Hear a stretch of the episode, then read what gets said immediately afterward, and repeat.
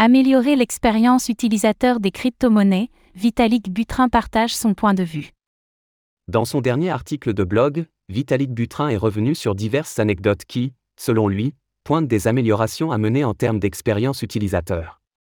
Ces différents axes d'amélioration doivent permettre de rendre l'écosystème des crypto-monnaies plus facilement accessible.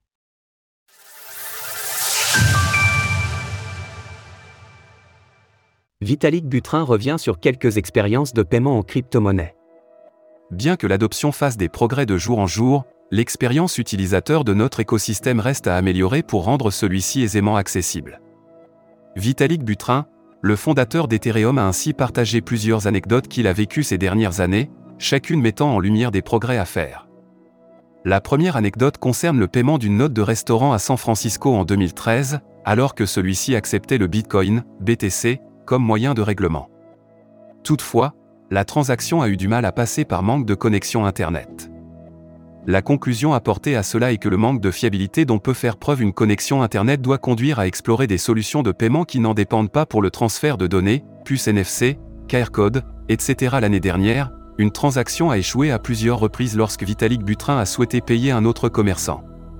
Cette fois, cela venait des frais de gaz, car l'adresse de réception était un smart contract nécessitant un surcoût pour traiter la dite transaction. Ici, le fondateur d'Ethereum pointe du doigt la gestion imparfaite du gaz par les portefeuilles Web3, ceci n'étant pas toujours à même de montrer clairement à l'utilisateur qu'une transaction peut échouer. Selon lui, les interfaces utilisateurs de ces portefeuilles doivent être améliorées dans ce sens, car de nombreuses personnes ne maîtrisent pas pleinement ce concept.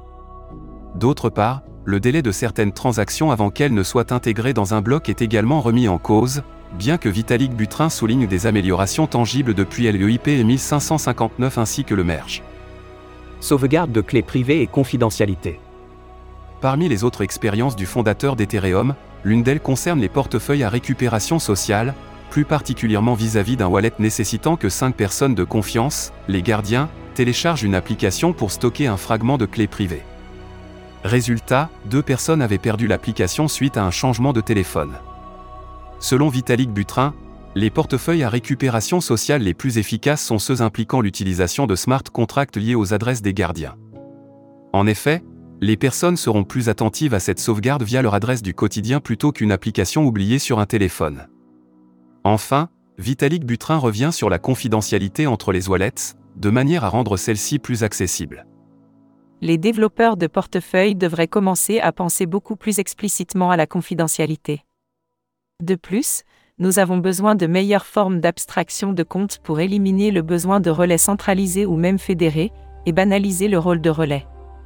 Les relais ont pour fonction de prépayer une transaction, comme dans le cas de Tornado Cash, où l'adresse destinataire n'a pas de fonds pour régler les frais de gaz permettant de retirer les ETH mixés.